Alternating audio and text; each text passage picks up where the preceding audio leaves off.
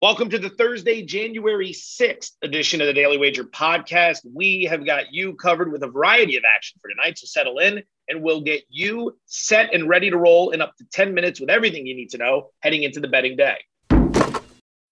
When you need mealtime inspiration, it's worth shopping Kroger, where you'll find over 30,000 mouthwatering choices that excite your inner foodie. And no matter what tasty choice you make, you'll enjoy our everyday low prices, plus extra ways to save, like digital coupons worth over $600 each week. You can also save up to $1 off per gallon at the pump with fuel points. More savings and more inspiring flavors make shopping Kroger worth it every time. Kroger, fresh for everyone. Fuel restrictions apply. Welcome back, boys and girls, to the Daily Wager podcast presented by DraftKings, America's top rated daily fantasy app. Alongside Erin Dolan, I'm Joe Fortenbaugh. Aaron, the Warriors go down in brutal fashion last night to Dallas. Yes. The offense stumbles yet again. So let's begin with the Warriors, who are on the second half of a back to back. They are in New Orleans to take on the Pelicans. Anything in this game catch your eye?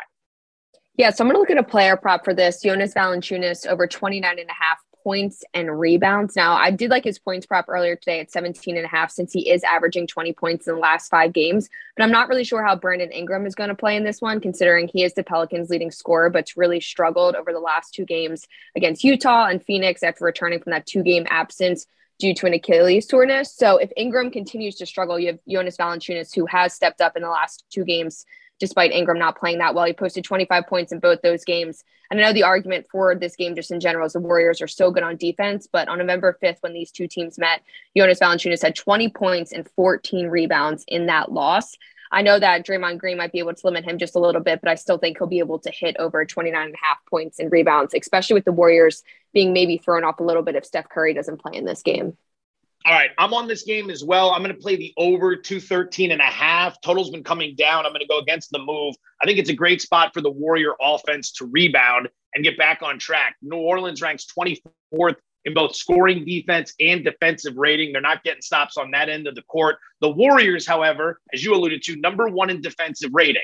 But I want to point something out. This is the second half of a back to back. And this season, in every game that isn't the second half of a back to back, the Warriors are giving up just 100 points per game.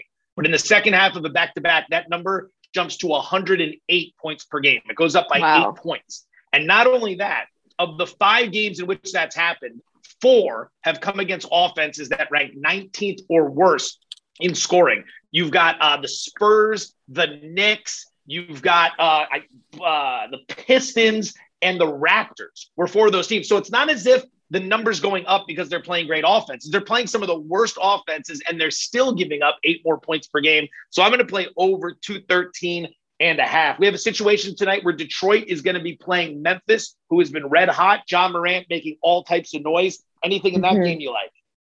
Yeah, I like Memphis team total over 115 and a half. I know this total is set pretty high compared to some of the other games at 218, but I really want to focus on the Grizzlies just because they have some rest compared to the Pistons, who last night their defense allowed the Hornets to shoot 59%. They gave up 140 points, and they're going to be on a back to back and traveling for that. So Memphis has been able to hit over 115 and a half points in their last three games, and the bench players have really stepped up to assist Ja Morant. Also, if you want another prop that I like for this game, first half spread minus seven and a half for the Grizzlies. The Grizzlies are 22 and 16 against the spread in the first half, while the Pistons are 17 and 18 against the spread in the first half.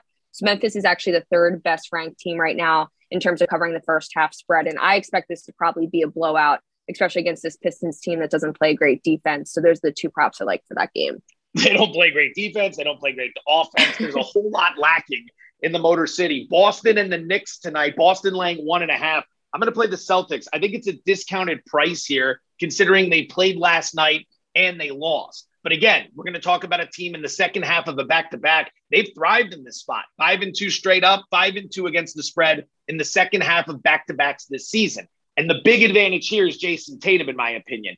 Tatum had been out since right around Christmas. He was in the league's COVID health and safety mm-hmm. protocols. He played last night. He didn't look good, but I chalk that up to him knocking the rust off, which is excellent because, again, it suppresses the price here and has the Celtics at minus one and a half, where they should be probably bigger favorites. But because they're on the second half of a back to back, because Tatum didn't look good, I think we get a cheap price. This Knicks team is not the team we remember from last year. People have to stop thinking about that. They were fourth in defensive rating last year. They're 19th in defensive rating this season.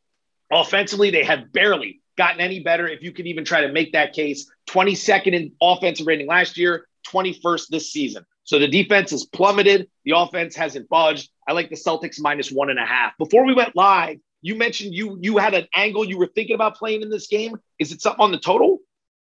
Yes. So I was looking at the total for this game. It opened around 212 as a look ahead. Then it moved down to 210. And now it's all the way down to 207 and a half. And both these teams play to the under. And the Knicks defense has been a tiny bit better in their last couple of games, just allowing opponents an average of 100 points.